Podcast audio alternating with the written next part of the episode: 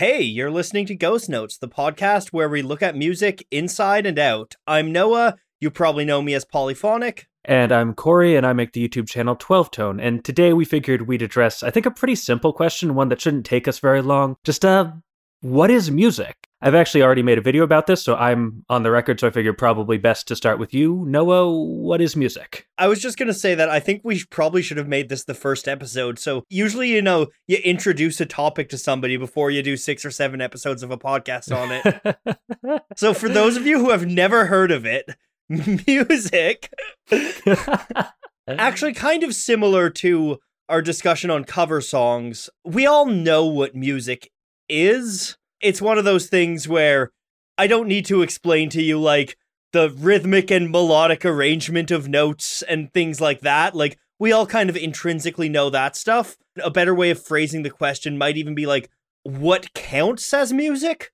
Do you think that's yeah. that's kind of a better that works. approach to the angle? Works for me. And in doing so, obviously, we'll find out what music is. Yeah. I love this question because it's one of these questions that seems like it should be the easiest thing in the world to answer, but you say, okay, well, music is like harmony, melody, rhythm, arranged, however you want to say that. And then I guess the first question that kind of always comes up with this is, well, what about 433?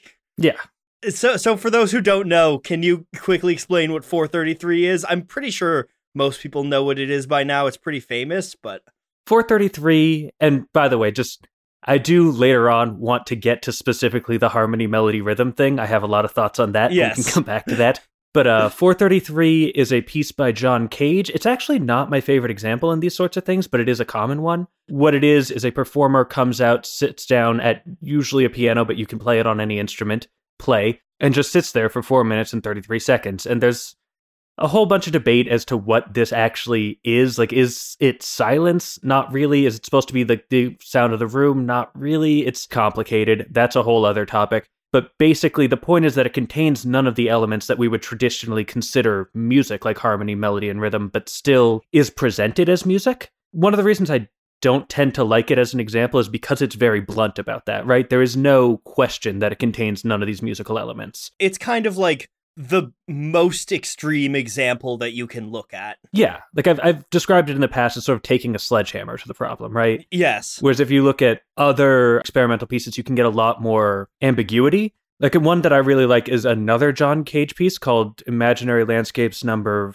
4, I believe, written for 12 AM radios and 24 performers and it's just a set of instructions to turn volume knobs and like tuning knobs to different positions at different times. And so you get sound and music coming out of it and sometimes you get static sometimes you get advertisements sometimes you get news reports or weather. It all depends on what is happening. It has something that you can sort of recognize and so i, I think it makes a more interesting sort of case study personally I, I think with 433, I think it's something that you kind of need to bring up in these conversations, but I'm actually Oh, for sure. I'm pretty comfortable saying 433 is not music. I'm not, but I'm pretty comfortable saying 433 is performance. I think it's performance art. I don't really think it's music. I would agree with you, except that I would argue that it working as performance art requires you to accept that it is music. Is this the is this the like Schrodinger's cat of music? could be, could be. See, I don't think so. I don't think you need to accept that it's music. I think you need to accept that it is a composition. Typically, a composition tends to be music, but I think 433 is a composition that is kind of composed within the structural framework of music and put forth within that cultural framework that is itself not music that's not an uncommon stance. Like I'm, I'm not. Yes. Certainly not going to claim that you're wrong there because this is all subjective anyway. I don't find that to be the most personally useful way to think about 433. Is what I'll say on that point. Honestly, the the thing is, again, I don't want to get too bogged down in 433 because I think there's a lot of really good takes on it. One that I watched recently, um, are you familiar with the YouTuber Tom Nicholas? I'm not. No. Oh, he's he's great. So he does uh like philosophical and political theory stuff, but he recently did one about the theory of sh- posting and kind of talked about 433 in that context and how not necessarily saying that it was a sh- post, but saying that it kind of has some commonalities with some goals that people Yeah. have call, called that before. Yeah, I mean, I could certainly see the argument that sort of the minimalist movement as a whole, which 433 isn't technically a part of, but you know, is is sort of a forebear that you could sort of look at a lot of that as sort of like musical shit posting. I, I could see the argument there. Let's kind of go settle on 433 and say it is music, but it's music that's not music. Yeah. And let's talk about some more interesting experimental pieces because I think that's that's a good place to start here. Do you want to talk about the other Cale piece a little bit more? Uh, the other cage piece. Ka- yes. Yes. Sorry. No, no, yeah. John Cale is also a fantastic musician, but very different musician. According to a musicologist friend I talked to about this a while back, there's this interesting debate going on about imaginary landscapes number th- I'm going to say 3 we'll we'll pretend it's 3 going on about this piece because AM radio is dying Mm. and so there's this question of can you perform this piece anymore. And there's you can sort of translate it to FM and do relative tunings or whatever but like FM radio is fundamentally the structure of it is different and what gets played on FM radio is different. And so it's a question of like is this a honest interpretation of this piece? And I don't know that that relates to whether or not it's music but I think it's a really interesting fact. So I thought I would sneak it in here while I had the chance. Imaginary landscapes is something that I would be pretty content to call music because it's it's kind of organized around this rhythmic structure and and what the sounds are obviously depends vastly on what's coming out of the radio at the time. It's kind of an extension of playing a piece on different instruments. You're going to get a different timbre you're going to get different sounds you're still playing the same piece. It's just kind of that taken to the most experimental extreme. You could also compare it to like improvisation, right? Like if you listen to, I always use Lullaby of Birdland when I try to pick out a jazz song. Uh, but if you listen to Lullaby of Birdland, like different people doing different versions will take different solos, but they're all playing Lullaby of Birdland. But the, the overall, the sound you get is very different because they might be playing a completely different set of notes with a different rhythm and a different tempo, potentially over different chords if they're doing substitutions. But at the heart of it is this same piece. And so, in the same way, like two performances of imaginary landscapes in different places at different times are going to sound different, but that doesn't necessarily make it not the same piece. Yeah, that's a really good point on that. And that's a really good way to frame it because I think what the piece is, the piece is not actually the music itself in this context. The piece is the structure. The piece is Yeah. the structure kind of telling you what to play when, and then the sounds that come out as the music change from performance to performance. On that though, I sort of I'm interested in your thoughts here because that opens up another question of like, especially because of how you phrased it. Like, if you look at like, it's not so much as as you said the music. So is individual performances of imaginary landscapes or Lullaby of Birdland or whatever? I think you and I would have no problem agreeing are music. Yes. But is imaginary landscapes as an abstract concept music in the same way that I, I would say Lullaby of Birdland is? I think so. Okay. I mean, I think it's tough because Lullaby of Birdland, you could at least like look at the charts and if you knew how to Yeah. read them in your head, picture it. You couldn't really do that with imaginary landscapes. Maybe I'm convincing myself to come to your side on 433 as I say this, but I think I'm instructions on how to play music are music. I think in a way that like sheet music is literally just instructions on how to play music. I would agree. And I think that sort of leads on. And I, I am sort of here just recapitulating the video I made about this a couple years ago, but like getting your thoughts along the way, which I think is cool. Uh, that sort of leads on to, I think, the next question that I would have is the graphic score movement. Are you familiar with this? Yes, yes. I think it's really cool. But do, do you want do you want to explain it for people who are Sure. not familiar? So the graphic score movement was a movement in the mid 20th century. I forget exactly which decade, but one of them, where composers would basically draw a score in, in that sort of way as an set of instructions, but instead of using standard notation, they would do like pictures and pictographic representations, and they wouldn't include instructions for what those pictures meant. And so when you perform a piece like this, like the, the famous example, like the magnum opus, I think, is Treatise by Cornelius Cardew. And it's basically like it has this like line running through it, and then like the pages are like circles and these little like icons. And what you're supposed to do is sit down with it, work out for yourself what each of these symbols means, and then sit down and perform it. You're not like improvising when you perform it. You're supposed to be following a set of rules as if it's composed sheet music, like you were playing Mozart piano sonata or whatever. Didn't John Cage also do one or two of these as well? I would be shocked if he didn't. Yeah.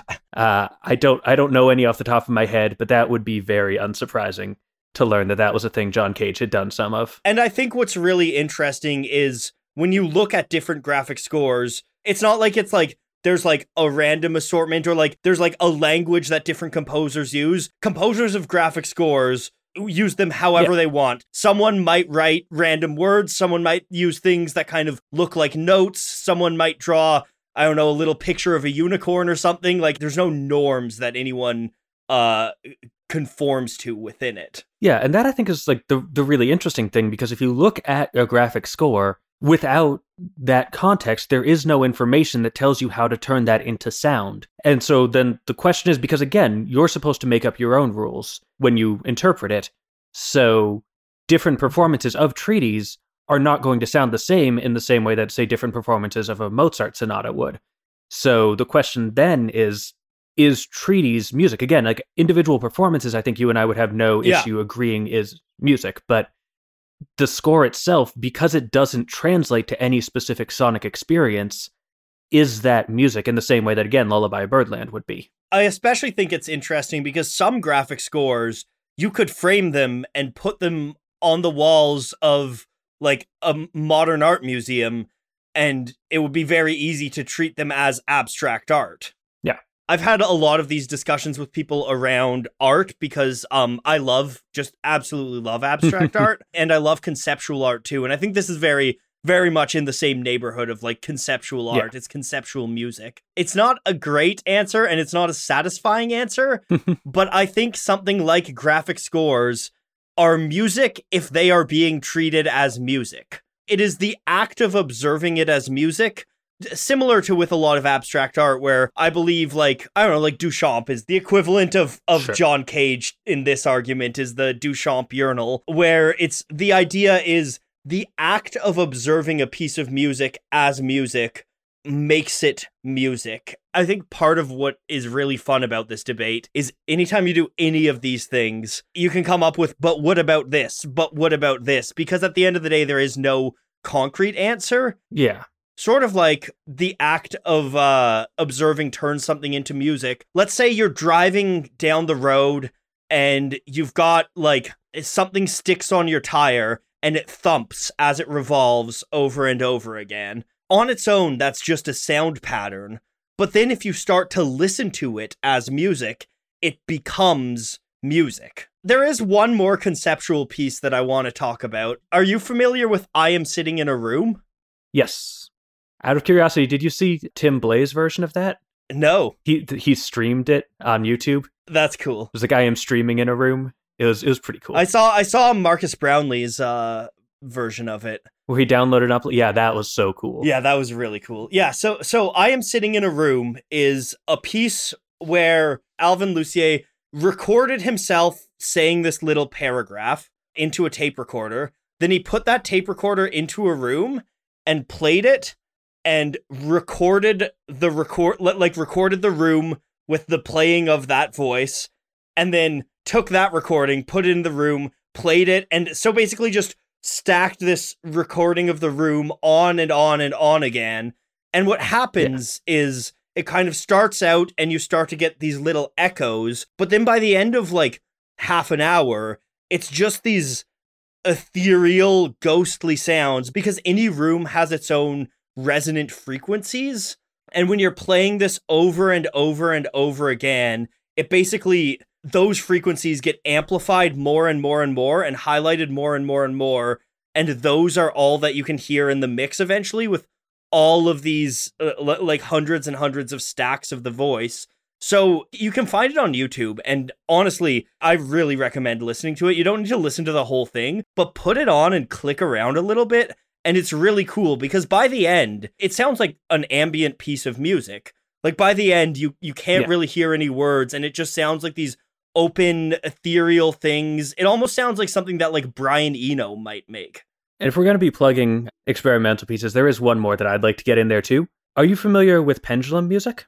Is that the like 10,000 year one? No, uh, that's either long player or as slow as possible. Uh, Yes. Probably long player is a thousand years. So I'm, I'm assuming that's the one you're thinking of. Yeah, I think it's I think it's long player I'm thinking of. But uh, but no, pendulum music is a piece by Steve Reich, and it works by basically you set up these speakers on the ground, sort of facing up, and then above them you hang microphones, and then you have the performers just like each pull back the microphones at the beginning of the piece, and simultaneously they let go, and those microphones are hooked up to the speakers, so they swing in front of them and they create feedback in these sort of rhythmic patterns. That's really and cool. there's no human interaction after that beginning. It's just this swinging physical motion.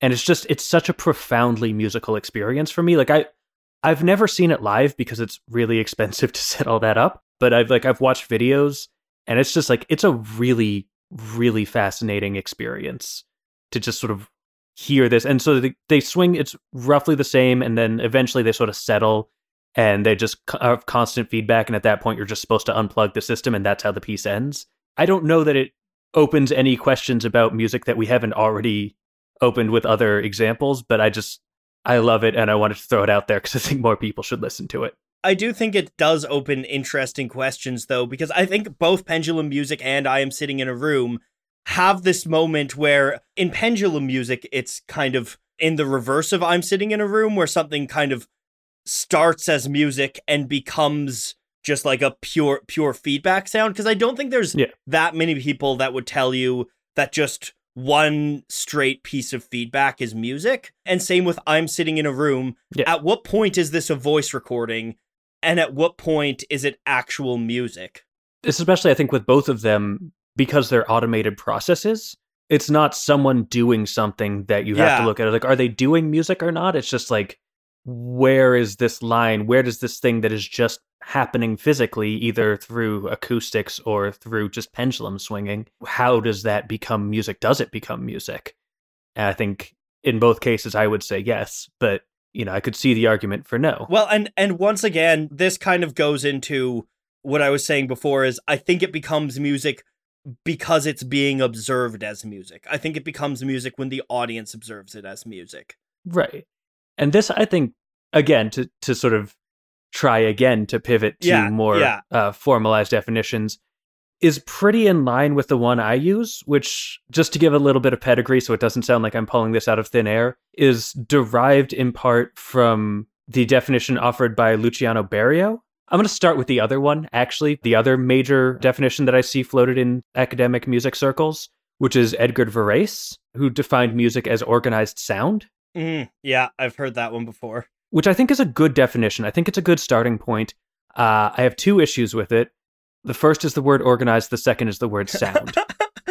In terms of organized, like what I'm doing right now, I am very carefully manipulating my vocal cords, my throat, my tongue, my lips, yeah, all of my vocal tract to make a specific set of sounds with a specific set of frequencies and overtones to communicate a specific idea. That's organization yeah. but I don't think you would consider this music. I wouldn't consider this music. I suspect most people listening would not consider this music. Your voice is always music to my ears, Cory. Aw. But uh on the other hand, there are things that I, I think are not intentionally organized, like like pendulum music, that there is no real intention behind the organization, and you can get patterns out of it anyway, but it's not really structured intentionally by a human. It's just the laws of physics. I think another question, and maybe this is something that maybe this is this will lead off us off too much of a tangent, and we might want to return to this later. But when you're talking about organization, there's also a question of like who is the one doing the organization?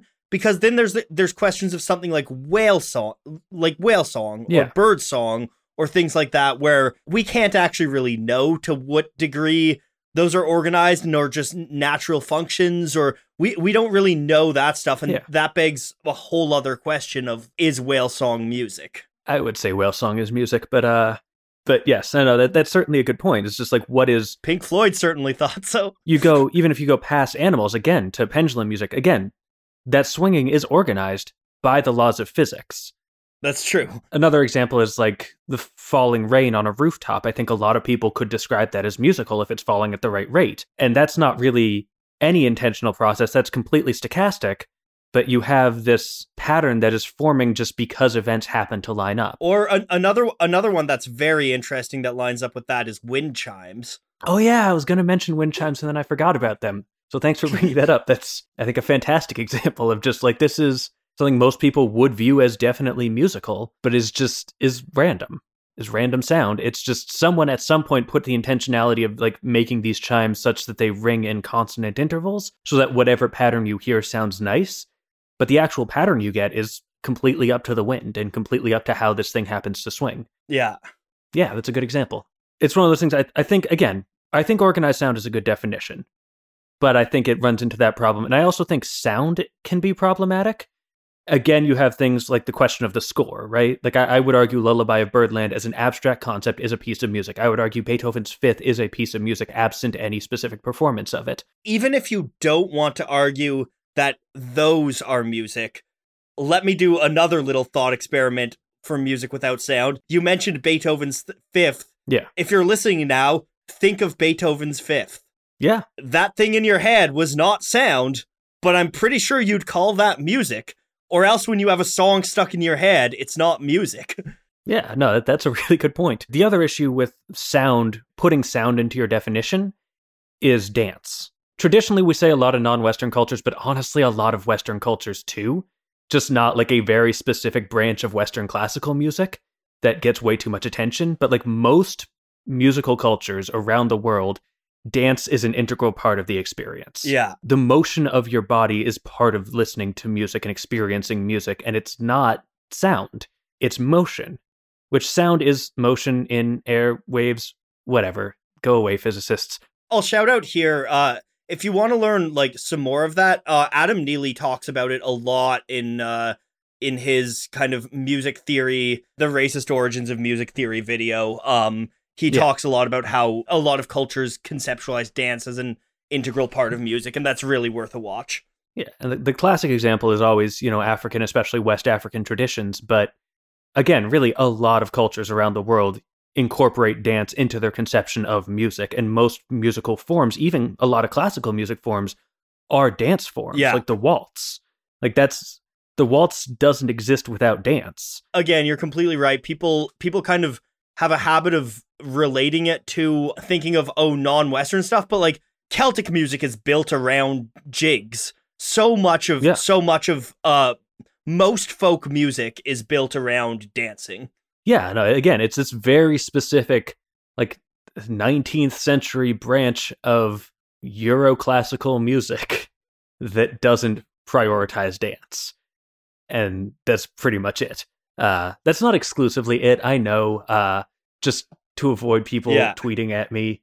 I understand that that's not the only tradition that doesn't heavily incorporate dance, but it's a pretty common thing across a lot of cultures. The idea that music is sound sort of marginalizes the value of dance. And so again, I, I don't think that the organized sound definition is bad. I think it's a lot better than most definitions that most people would use. I just don't think it's perfect because it overspecifies while also sort of underspecifying. Yeah again, to go back to the one that I like, is again based on a Luciano Berio quote, who described music as anything you listen to with the intention of listening to music, which I think is better. I think because I think that frames music again, like you were saying, it becomes music because you experience it as such. It frames it as this experiential thing that happens on the listener's end instead of the performer's end. It's not that I have made music; it's that you have heard music. I think that that is a much better way of understanding the musical experience. And obviously, if I'm making music, I'm probably also hearing the music I'm making, but still. I will play a little bit of devil's advocate with that uh, approach, though, even though that is something that I yeah. generally agree to, is with that approach, to use one of our favorite, most controversial examples, people who say hip hop isn't music. Someone could say, I am listening to hip hop not as music, and it ceases to be music. And I don't know if I even disagree with that sentiment, but I think it is something that is uh it, it merits discussion at least.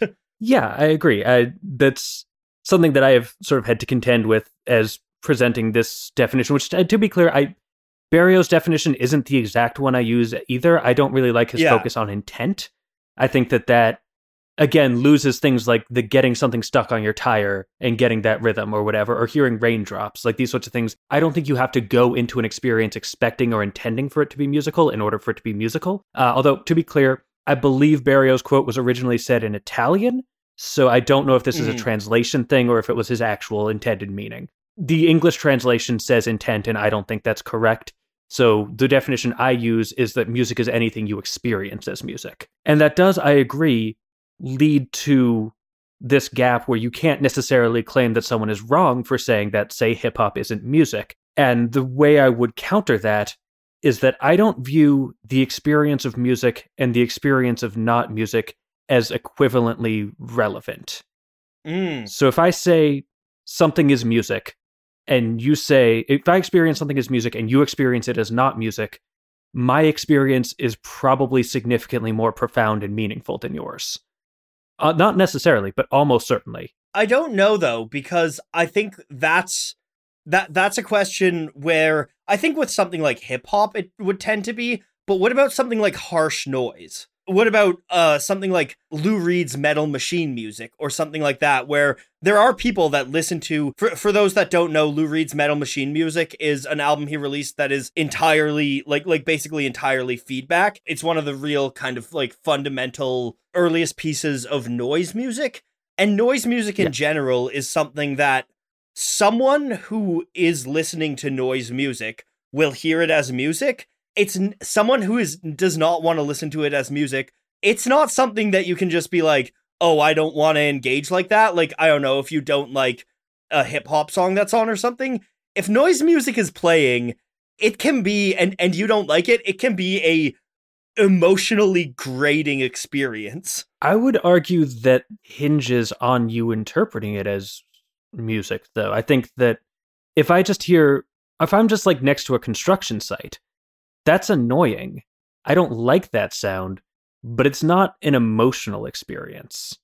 It's just a frustrating one. but I think it is an emotional experience if you live next to a construction site and the construction noise is going all day and it's driving you crazy. That's true. I'll concede that. Uh, But I think sort of what I what I'm trying to get at is that I think that there is very little value specifically gained from labeling something as non-music. And I think that the experience can still be meaningful. I don't think that the experience of it as non-music is meaningful in that context. Mm. I think that that is that is a line where basically if you don't experience something as music, you are interpreting it through a different framework and you can experience it through that framework instead. But the absence of being music is not a significant component of your experience so much as the presence of it being something else. And so in that context, I think that broadly speaking, if someone experiences something as music, I think that the better approach is to just trust them. And like you may not experience it as music. And I, I don't think that's necessarily wrong to not experience something as music but i don't think that it's it's useful to argue that something isn't music because you don't experience it as such if other people do. I think with that framework, the kind of addendum that I would add or the rephrasing that I would add to your uh thing is music is wh- wh- what's your phrasing exactly again? music is anything that you experience as musical I would say music is anything that one experiences as musical. sure Because then I think that you can say again, like any of these definitions with with things like this that are not really concrete, you can you can poke holes in this as well. Yeah. But generally, I think if someone, even if it's just one person, if someone experiences something as music, that is music. i would agree i think that it's important to recognize that different people can experience things as music and not music experience the same thing as music and not music simultaneously but i think it's also important to recognize that there's no value in being a snob about it especially Yeah. if you're on the not music side you don't gain anything by convincing someone else that the musical experience they're having is invalid is roughly where i would land on this I believe the technical term for that is is not being a dick. Yeah I agree with that, and I think I think that can give us a place to jump into kind of. You said you wanted to talk about a bit more of the more specific, the kind of like melody, harmony, rhythm. yeah the, the ben shapiro of it all. yeah. yeah Yeah, I suspect everyone listening to this is already familiar, but just in case, this is in reference to an argument that Ben Shapiro made in an interview he did. But also, I, w- I will note that Ben Shapiro isn't the only person to have made this argument before. Yes, he, it's not the first time he's made it either. Yeah. But yeah, th- this is a common idea that floats around. I think has been propagated a lot by him specifically in recent years. But the idea is that music is defined as the combination of harmony, melody, and rhythm. That's sort of the basic argument. And that these are the things that make up music, and anything that is missing one or more of these three components is not music. And that's bad. That's a bad way to think about music. It's lazy and it's inaccurate. It ignores most of the stuff we've talked about so far. And it's just insanely easy to debunk too. It's also like specifically the inclusion of harmony is incredibly silly because outside of like the European tradition, there's a lot of musical traditions that just don't have harmony.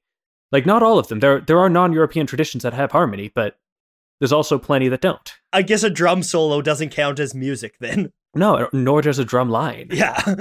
This I actually found out fairly recently is that this argument obviously it it, it doesn't come from nowhere, but it comes I believe from misinterpreting Aaron Copland.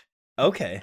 he wrote this book called What to Listen for in Music that was designed to help non musicians learn to appreciate and listen to music more deeply. He dedicates four chapters to what he calls the four elements of music, which are rhythm, melody, harmony, and tone color. And tone color usually gets dropped from this. And I don't know for sure that Shapiro is directly referencing this. I suspect it's more likely that this is an indirect thing. He may have read the book, I don't know. I believe it shares a conceptual lineage. The thing with Copland's book, though, is that he never argues that music has to have all four of his elements. In discussing why rhythm is, in his estimation, the most primal of the elements, he cites, and I apologize for the extremely 1939 musicology thing I'm about to say, but he cites the music of the savage tribes. Uh, it's not great. It's not great. But he does, what she says is uh, extremely rhythmic and often astonishingly complex. At the very least, he's giving them credit Yeah. still not great. You have this specific example of him giving credit to a style of music that is, by his own estimation, purely rhythmic. And so clearly he cannot be arguing that music needs melody and harmony. And so you get these, but I, I believe that by and large, this is where Copland didn't invent this idea either. But I think that the modern argument largely stems from Copland's work and co- that that idea, and that it sort of flows from there. That these are the elements of music. That music is built of these four things, which is sort of what he was saying and sort of not.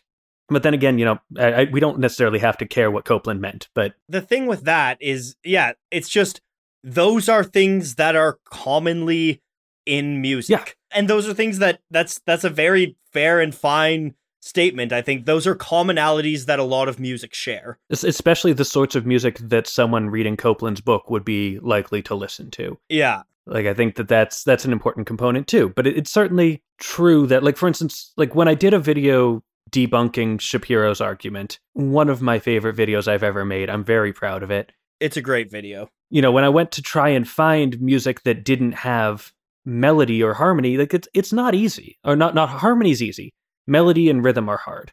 The real thing that I think sinks this definition, the, the Shapiro definition, not the Copland one, which wasn't even meant as a definition, but the real thing that sinks the Shapiro definition, if you try to do this sort of rigorous definition, then you have to define your terms further, right? Like if you say music is ri- harmony, melody, and rhythm, then what is harmony? What is melody? What is what is rhythm? You know? Yeah. and you have to define these in ways that are then meaningful like and that also exclude the music you're trying to exclude too Especially the question of melody. The question of melody is something that it's like a microcosm of the whole music thing. It it can really fall apart when you look at it very closely. the one that i struggled with is rhythm because i think a, a good and useful definition of rhythm is that rhythm is events happening across time but that's all events that's just that's just what time is and so like if you want it to be a classifier if you want rhythm to help you separate music from non-music then you have to be able to separate rhythm from non-rhythm Yeah. And so you can't just say that rhythm is events happening in time because there's nothing that doesn't fit that description. And so what I argued was that what he meant, and I stand by this, is that he meant meter. And I got some pushback on that largely from people who didn't continue watching for the extra 30 seconds it would have taken for them to get to the section where I explained why I had to do that and why I recognize the limitations of that. There is nothing that I would consider music that doesn't have something that I would consider rhythm. But there is very little that I would consider not having rhythm. So it becomes Yeah. you have to sort of define the terms in a way that's meaningful. I think the struggles with rhythm and melody can bring us into a question that I want to look into, which is at what point does speech become music? If I were to start, like, I don't know, I was going to say if I were to start rapping, I'll just do one that I can acceptably get away with. If I go chickadee China, the Chinese chicken, you have a drumstick and your brain stops ticking, Canadian icons, the Barenaked Ladies, Sure. is that music? And at what point does it cease to be music if I go, Chickadee China, the Chinese chicken, he had a drumstick and his brain stopped ticking? At what point, where does speech end and music begin with things like that? I mean, to borrow a phrase from you earlier, it's not a good answer and it's not a satisfying answer, but the answer is it's blurry. Yeah. Uh, and again, this this sort of comes down to I think the value of viewing music as an experiential phenomenon and using an, exp- an experiential frame is that I can just say that I didn't experience either of those as music, Yeah. and that doesn't mean that neither of them that no one else did, and it doesn't mean that it didn't make a musical experience happen in my head when I thought back to the actual song you were quoting Yeah. it means that I did not, when I heard those, think, "Huh, that's music." Time to think, engage my like music thinkingness. That sentence got away from me. It's fine. Um, Your job is engaging your musical thinkingness. That's that's what you do. yeah, that's that's all we ever do, Noah. Uh, the short answer is that when I like, if I heard it, what you were saying sort of played over the background music of that song, I might have heard what you were saying as music. If I had heard you doing it in a way that was more in line with the rhythm and melody of the song, I might have thought of it more as music. But I didn't really have that experience, but that doesn't mean uh, someone else didn't. And that doesn't Yeah. mean that it would be wrong for someone else to. It just means that I didn't. I think the big thing that I've tried to stress in a lot of my videos that I think is relevant here is that music isn't a thing. yeah. Like there's there's not a thing that's music. And I think that this is a, what really frustrates me is when people try to do sort of music studies and music theory and whatever as a science. And that's not to say there's like music psychology is invalid. Music psychology is really interesting. But like I think that oftentimes people will try and sort of reason out music from first principles and those first principles don't exist. The analogy I've often used is sort of people will try and approach it like it's gravity, right? There's a specific way, as far as we know, we have no reason to believe that there is not a specific way that gravity behaves universally, uniformly across time. And so we can do experiments and we can do calculations and we can try to work out from first principles what that way is. And we have a pretty good idea, not a perfect one, but we have an idea. But music isn't like that. There is no theoretical object that is music that we can just probe and explore and try to find all the nooks and crannies of and look for the boundaries between this and speech and bet- or between music and dance and whatever. Like what music is is a fundamentally cultural construction and it's fundamentally fluid as well. Are you familiar with the philosophical concept of subsistence? Not rigorously, so I should probably just let you explain. It sounds familiar. So I am also not rigorously familiar with this, so there's a good chance that I am just butchering this. That's fine. You just just speak really confidently Yeah. and no one will know. I want to preface this. We're YouTubers. That's our job. what we do. Yeah. just be really confident and don't present counter arguments so it sounds like you're a genius. So subsistence is put, you can kind of compare it to existence, where if something exists, there's a tangibility to it. An example that I think people use is my existent self is my body and my brain. Something that subsists is not something that is not real, but it is something that exists intangibly, that you can't kind of like, that there is no firm reality to in the physical world at least and for myself that that would be the concept of the self that would be noah as i know and understand myself and i think music You know it and understand yourself. a and i think by that framework again i'm sure i'm getting this philosophical thing Yeah. wrong but by that framework if i'm even close to right music is something that subsists music is not something Yeah. that exists in the physical realm, but that does not mean it's not real.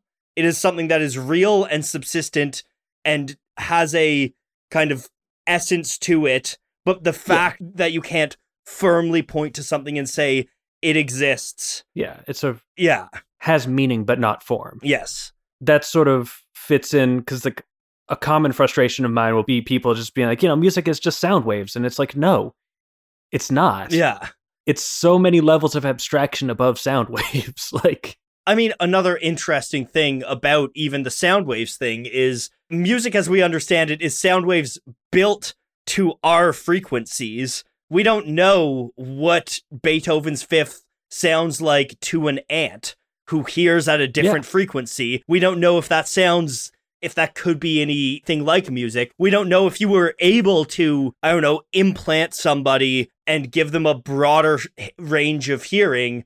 At what point would music stop sounding like music to them? It's an interesting question that I have no real insight into. It's sort of in the same vein as that, you know, like how do you know your red is the same as my red type thing? Yeah. Not quite the same because like you say, you could theoretically maybe develop something that would allow humans to experience a broader frequency range. I don't know. Technology can probably get there eventually.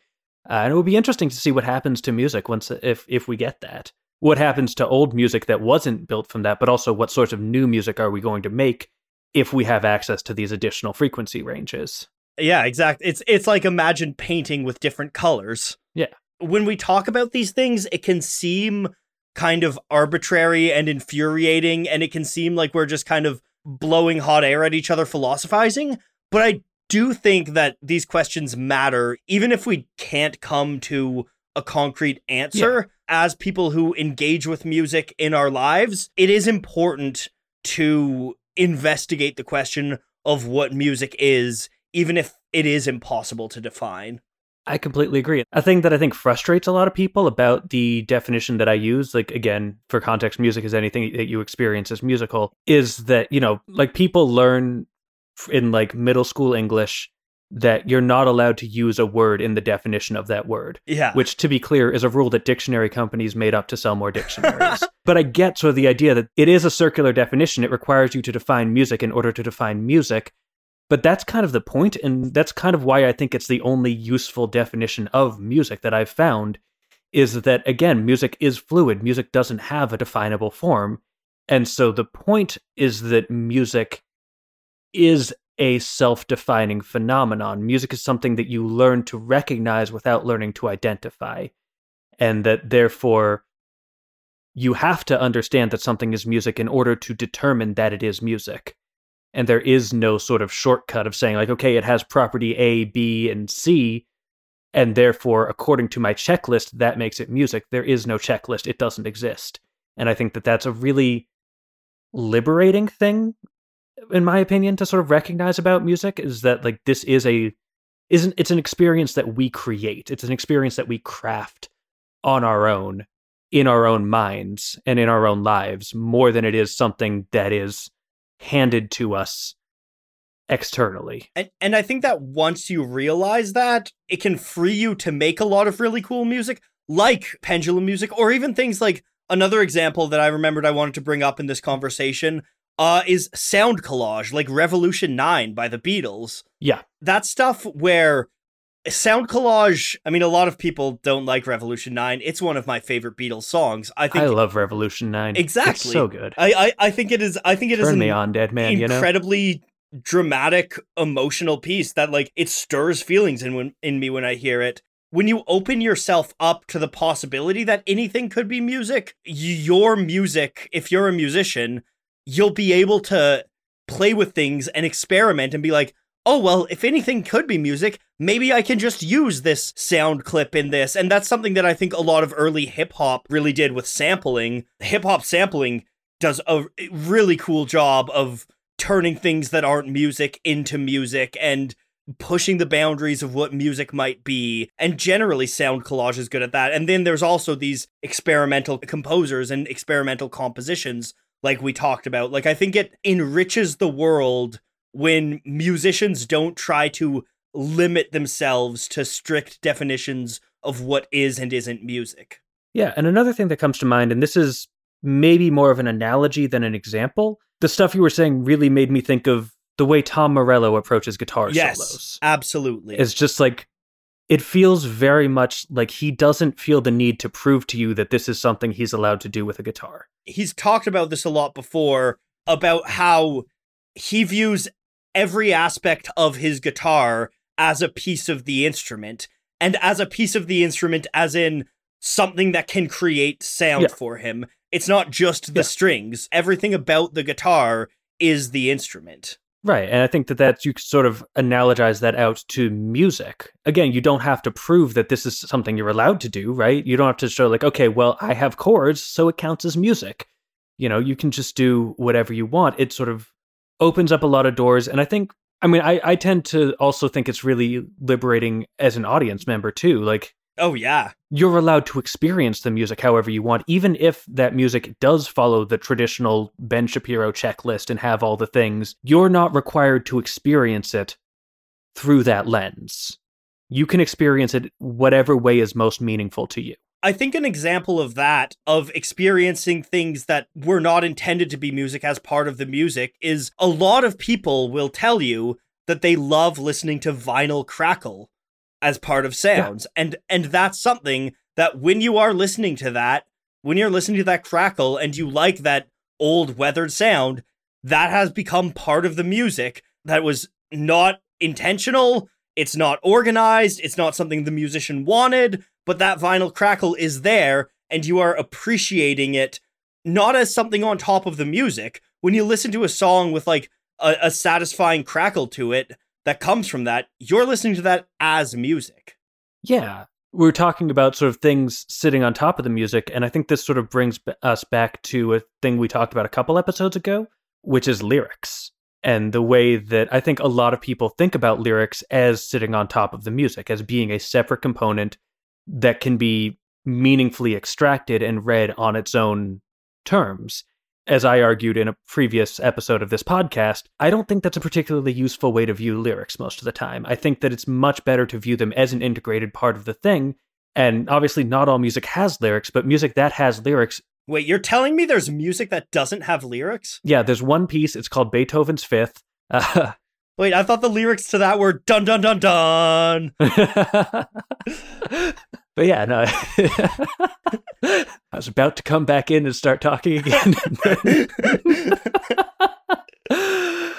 part of why I, I think that lyrics are best viewed as being a part of music is because, again, they change the experience in the same way that vinyl crackle does. Like if you listen to a song with like vinyl crackle as opposed to without it, it's a different experience and you can have a different emotional reaction to it. And the same way, like if you take the same melody and chords and arrangement or whatever, but put different words there, you can fundamentally change that experience of not just of the words, but of the chords and the melody as well. I think another thing about on the concept of changing the fundamental experience, I think that's where that's really interesting with things like the disintegration loops. Or even, and I swear to God, this is going to be one of my favorite side by sides I've ever done Oh no. Oh the no. disintegration loops, or Alvin and the Chipmunks played at 16 RPM. Have you ever heard Yep. Alvin and the Chipmunks played at 16 RPM? Yep. It is the heaviest sh- on earth. And I think that's something in general that we see a lot in the internet is people just looking at music and just breaking it down and thinking of new ways to experience it outside of this kind of strict uh structure in which it was intended to be experienced. that can be sort of changing the sound, but it can also just be conceptual. Like until you said the Alvin and the Chipmunks thing, the thing I thought you were gonna say was All Star. that that too.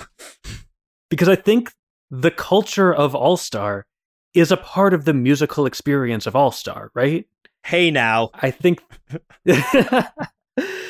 this is getting really like avant garde in my interpretation of music, and I understand that I may have lost some people here. If that's anyone listening, I'm sorry. Uh, I stand by it though.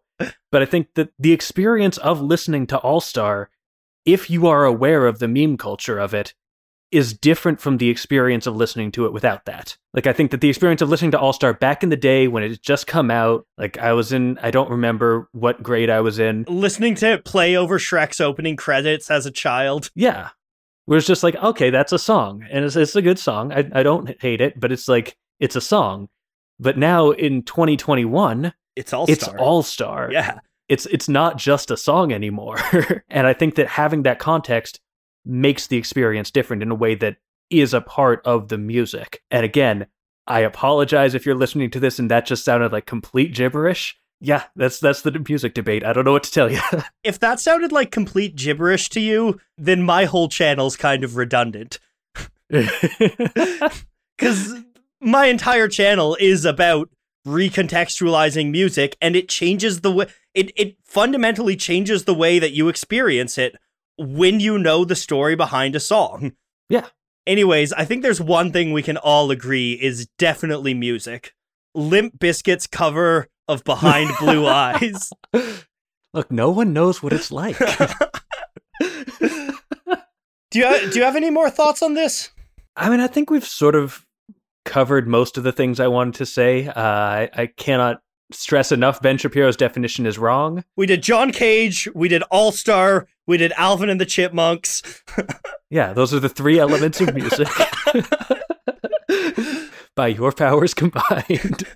Not that we would do this, but we could come back in a year and have this conversation again, and I would love it just as much. I really enjoy yeah. breaking down and getting into what is music because it's just the more that you look into it, the more you realize that there's no such thing as music. And if we did that, like our stances would almost certainly be at least slightly different. yes. Like I think that my view on what counts as music is constantly evolving. The general definition that I use, anything that one experiences as music, has been pretty stable for a long time now because it's very flexible. But because of that flexibility, the what I think about specific examples keeps changing.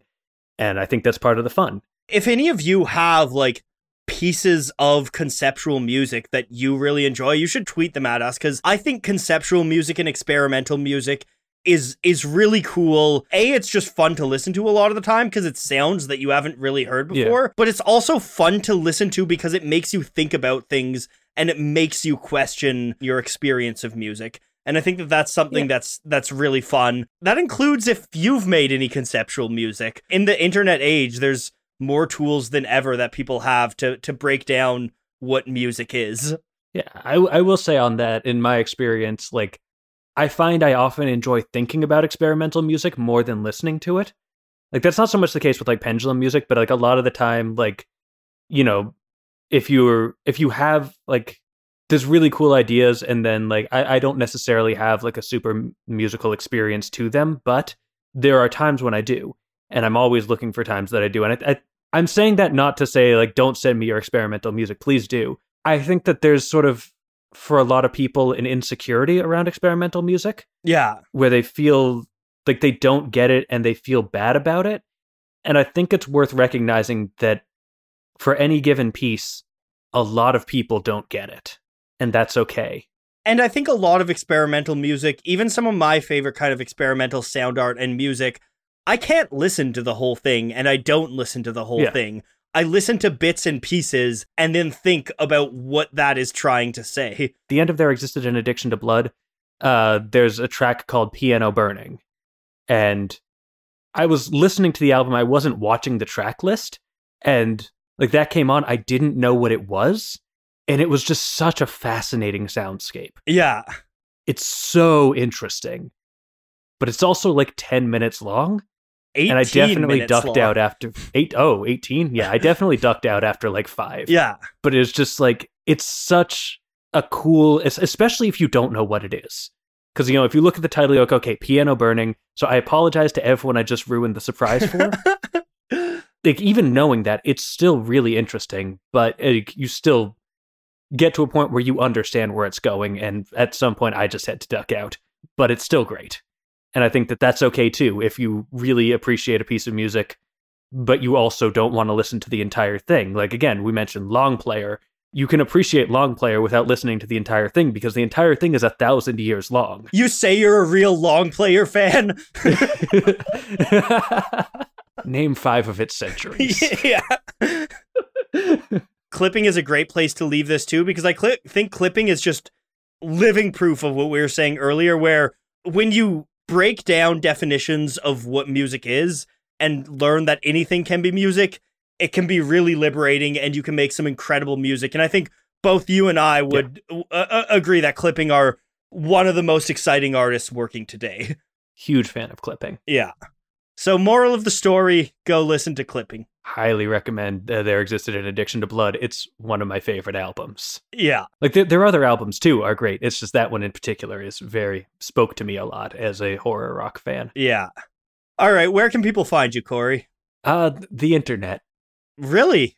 Yeah, no, uh, YouTube and Twitter. You you know how to search platforms. On Twitter, it's 12tone videos, not 12tone. People tweet at 12tone sometimes. That's a dead account. I would love to own it, but I don't. And you can find me on YouTube, on Twitch. I've been doing some live streams. I've got a Polyphonic Live, a secondary channel where you can see me do like tier lists and and things like that. Yeah, you know, and just around. If you see me in the streets, say hi. You'll know what I look like. I mean, I do. And uh, and and follow the show uh, on Twitter. We might yeah. we might tweet something from from it sometime. Sometime we do occasionally. But you can also follow us on Nebula. But if you don't have Nebula, if you're listening to this on a non Nebula thing, you should check out Nebula. It's pretty cool. If you don't have Nebula and you're listening to this, the next episode will already be up uh, yeah. on Nebula. So yeah, they're going up a month early. Go check it out. What's that about? I don't know yet. You'll know something more than me. It'll be about music, probably. But what is music? But yeah, we just established anything is music, so it could be about anything. Exactly.